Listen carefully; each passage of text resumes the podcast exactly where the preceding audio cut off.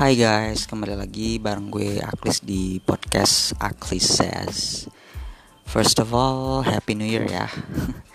new Year, new tear kata orang. Tahun baru, luka dan cabikan baru, mungkin gitu artinya ya. Belum apa-apa kok. Ngomongnya udah kayak gini sih.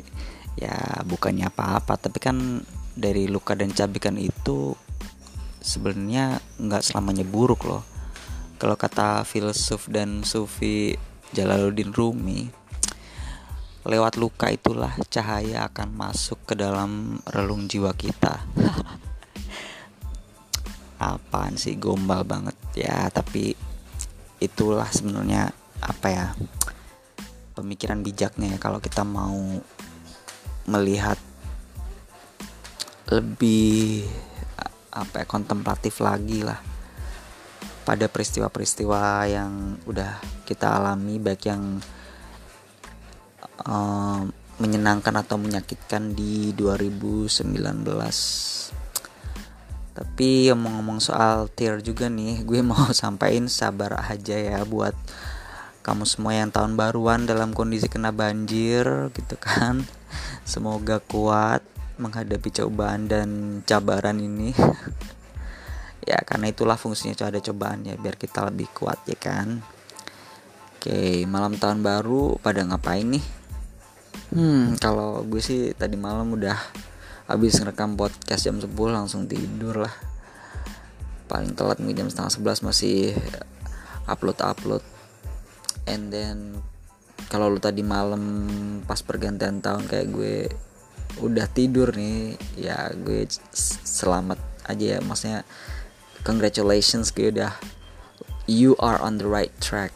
Ya yeah. start right in 2020 lah.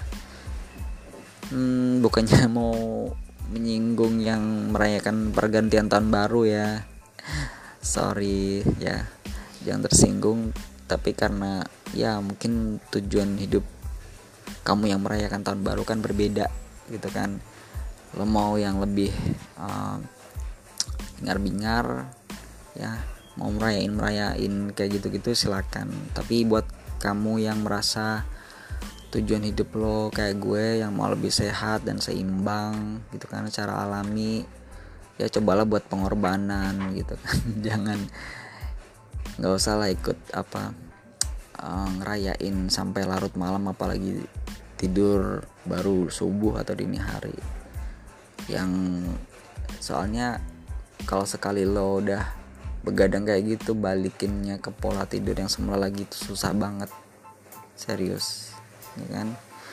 Jadi buat lo yang tidur sesuai jadwal tadi malam gue ucapin selamat you are on the right track. Dan di sini gue mau pesen aja jadi kalau emang isi podcast ini buat merasa cocok buat lo silakan diadopsi silakan diterapkan tapi kalau enggak ya just leave it gitu. Jadi gampang kan nggak nggak usah yang saklek atau merasa this is uh, hard and fast rule in life gitu. Ya kalau lo nggak merasa cocok just leave it. Kalau lo merasa I think this is useful for me then just adopt it apply it and reap the benefits. Gitu aja Oke lah di tahun baru ini di episode podcast gue yang kelima ini gue masih akan bahas soal hubungan tidur dan resolusi tahun baru. Stay tuned at Says.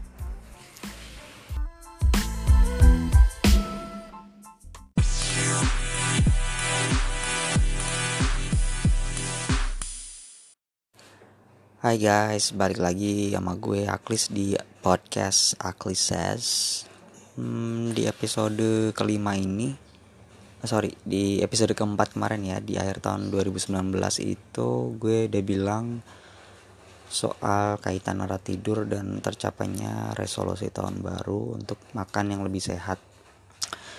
Oke, gue recap aja ya ringkasannya itu dari episode kemarin dengan memperbaiki pola tidur lo yang kurang disiplin lo bisa memperbesar peluang untuk memperbaiki pola makan lu yang selama ini membuat lu sakit-sakitan.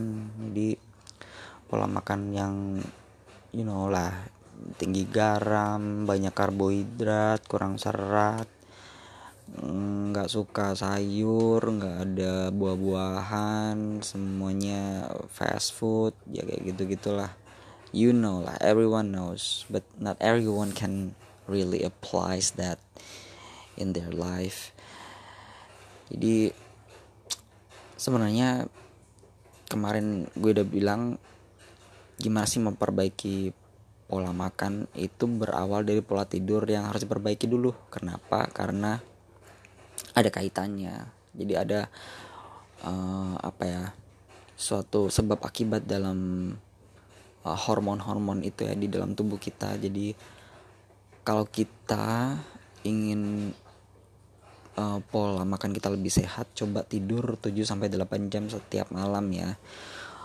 Jadi bukan 7 sampai 8 jam tapi dimulai dari dini hari sampai siang hari. Terus bangunnya malam hari. Ya please don't do that. You're not a bed jadi tidur lebih awal dari yang lo udah pernah lakuin and then bangun lebih awal. Tidur lebih awal itu jam berapa? Tergantung lo ya. Jadi bisa mungkin jam 9, 10 paling mentok jam 11 lah. Itu paling apa ya udah toleransi yang paling tinggi lah kalau jam 11 itu. Jadi jangan kelewat dari jam 12 deh. And then sebisa mungkin lo coba uh, at least 6 atau kalau sampai 8 jam alhamdulillah banget. And then make sure kualitasnya juga uh, bagus kalau nggak kayak di uh, interrupted gitu tidurnya pulas then besoknya lo kerasa fresh. Nah dan sekarang kita mau bahas soal kaitan tidur dengan olahraga ya.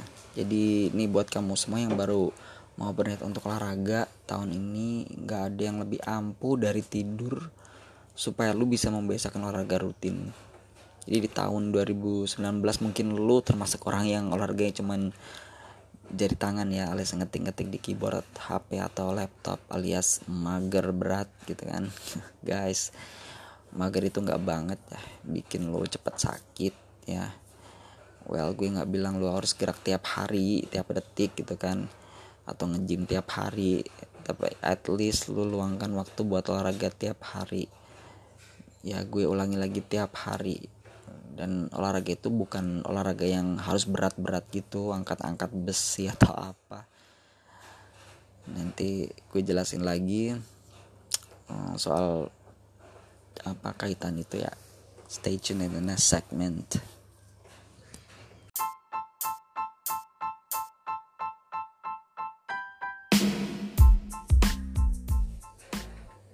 Nah, kita sekarang mau bahas kaitan tidur dan olahraga. Mungkin selama ini kita udah olahraga ya. Tapi kita ngerasa nggak kunjung sehat atau fit, malah motivasinya menurun atau udah bayar membership fee tapi nggak pernah masuk gym gitu kan aku aja ya jadi dulu juga banyak temanku yang sedekah ke gym dengan cara gitu jadi kredit card mereka di charge terus buat bayar gym membership tapi orangnya sendiri mager gitu besok ah besok ah besok ah besok sampai baru nyadar akhir tahun. Wah gila udah. Bayar terus tapi nggak pernah nge-gym. Gila banget kan. Ya anak sultan ya.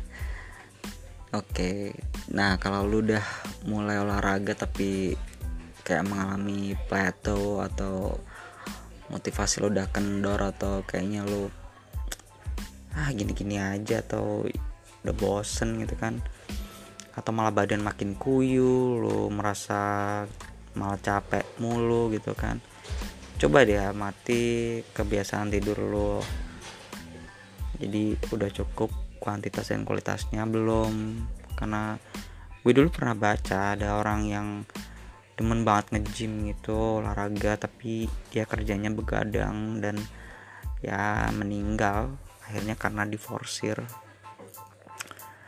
jadi jangan sampai kayak gitu ya. Jadi kalau emang lo nggak lagi tidurnya nggak beres gitu kan please jangan olahraga berlebihan apalagi sampai lo memforsir diri. Itu deadly banget men. Bikin badan malah tambah rusak Oke, jadi olahraga dan rejimnya sih bagus ya, udah oke. Okay. Tapi kalau nggak lo iringi dengan perbaikan pola tidur, that's useless, percuma aja. Kayak lo ngegas mobil F1 terus tapi nggak berhenti di pit stop gitu kan. Padahal mobilnya udah ngepull, ondernya udah aus, remnya udah blong gitu kan. Masih aja lu gas ya hancur lah semuanya. Ibaratnya tidur itu kayak pit stop gitu yang mesti kita kunjungi buat reparasi ya tiap malam. Supaya kalau ada kerusakan kecil aja di badan kita langsung bisa diatasi agar nggak makin parah. Plus juga memelihara performa kita dalam jangka panjang. Jadi buat apa sih kita menang besar hari ini? Tapi besok udah nggak bisa jalan atau gerak lagi ya kan? Kecuali lo emang mempertahankan apa ya ada sesuatu yang lo harus pertahankan mati-matian gitu kan. Misalnya lo uh, tentara gitu lo harus jaga tiap malam. Oke. Okay. ada hal yang lebih penting lagi daripada menjaga pola tidur lo gitu kan. That, that's that's totally fine. Gue nggak bilang semua orang harus tidur jam 9 kayak gue. Ada pengecualian pengecualiannya dan baik lagi tadi gue bilang uh, jadi ini ada penelitian dari Northwestern University tahun 2013 lalu. Jadi dikatakan oleh ilmuwan di sini bahwa tidur yang tepat proporsi dan kualitasnya itu bisa membantu meningkatkan kecepatan ya kekuatan dan ketahanan pada atlet-atlet profesional. Jadi dengan kata lain nih, makin kurang tidur, durasi olahraga seseorang akan makin turun esoknya. Dan makin lo tidurnya bagus, berkualitas, cukup kan? Dan pulas makin baguslah performa dan durasi itu juga makin uh, lama gitu. Jadi nggak cepet capek istilahnya itulah gampangnya. Dan kalau mungkin orang awam kayak kita kan nggak nggak gitu sadar kali ya. Tapi kalau buat atlet yang emang performa fisiknya atau mentalnya itu apa ya terukur ya. Maksudnya di dalam observasi pelatih profesional yang benar-benar apa ya terarah gitu kan dan memang ada goal yang spesifik ya semua apa misalnya lo cuman kehilangan satu jam tidur aja mungkin ada pengaruhnya banget buat performa olahraga lo. Ya jadi dan ini ya tadi gue bilang nggak cuma berlaku buat para olahragawan aja. Buat manusia-manusia jelata kita yang cari duit bukan dari olahraga juga sama aja prinsipnya ya. Jadi tidur itu penting banget. Nggak ada pengecualian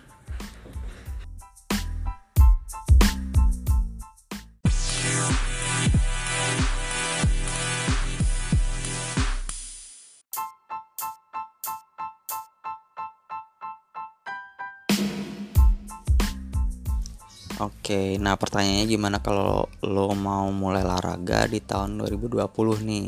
Nah, tadi gue sempat bilang olahraga lah tiap hari. Ya, jangan ngeluh dulu karena lo bisa sebenarnya mulai dari yang paling mudah kayak jalan kaki.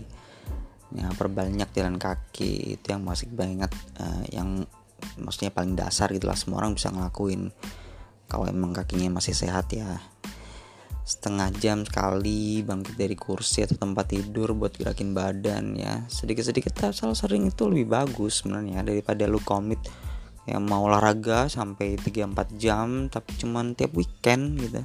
Dan pas hari kerja lu mager. That's just a big no no ya. Jadi weekend warrior alias orang yang cuma olahraga pas weekend itu menurut pengamatan gue ya. Correct me if I'm wrong adalah mereka yang belum paham bahwa olahraga yang baik itu kayak bayar cicilan mesti sabar pelan-pelan bertahap dan baru kerasa manfaatnya. Jadi bukan langsung bayar cash di depan atau di belakang. It's okay lu cuma olahraga misalnya mulainya 5 atau 10 menit sehari tapi ya tapi pelan-pelan coba juga tingkatin sampai 30 menit sehari. Ya intinya harus rutin ya dan gue nggak bilang lu harus olahraga berat gitu tiap hari sampai lu pegel semua badan dan pas kerja malah ngantuk atau capek. Itu juga malah kontraproduktif ya. Kecuali lu mau menganut pola uh, kecuali lu mau kayak menganut pola olahraga orang-orang gym yang ada rest days, ada workout days yang fokus di bagian ini itu ya.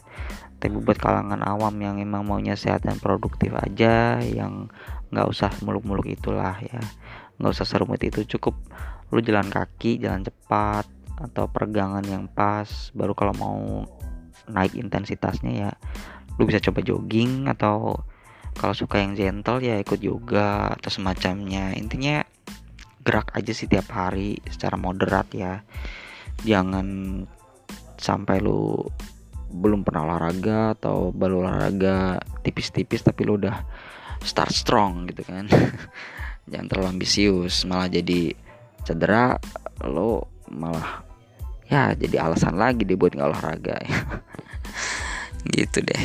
Jadi cek badan kita kalau emang jadinya capek banget nih gitu kan. Jadi berarti olahraganya terlalu ngoyo slow down gitu kan. Kalau dirasain kok olahraganya uh, apa terlalu keras ya jangan jangan sampai lu kayak jadi lemas banget besoknya gitu kan. Masih ada capek tapi lu jadi lebih fresh gitu. Jadi ya emang pegel-pegel pertama-tama tapi the next time lo nggak jadi tambah lemas tapi tambah berenergi gitu. Jadi kalau dirasain lo harus ada apa ya bukannya malah tambah capek atau pegel tapi lo produktif lo bisa menjalankan kegiatan sehari-hari dengan lebih baik gitu kan. Dan itu nggak seambisius yang misalnya lo harus bisa handstand atau lo harus bisa ini itu. Tapi misalnya lo duduk lo nggak pinggang lo nggak sakit itu aja itu udah it's totally a progress gitulah nggak nggak yang harus gimana gimana yang aneh-aneh gitu. Ya jadi kadang more is not always better gitu kan jadi start start small and then from there you can uh, you just add the intensity oke okay?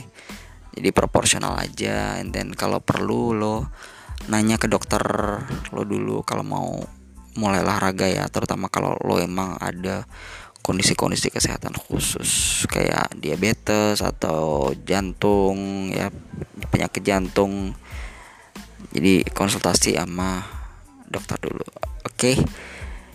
oke okay, cukup uh, podcast gue pertama di tahun 2020. Oke. Okay. See you in the next podcast. See you guys. Happy New Year.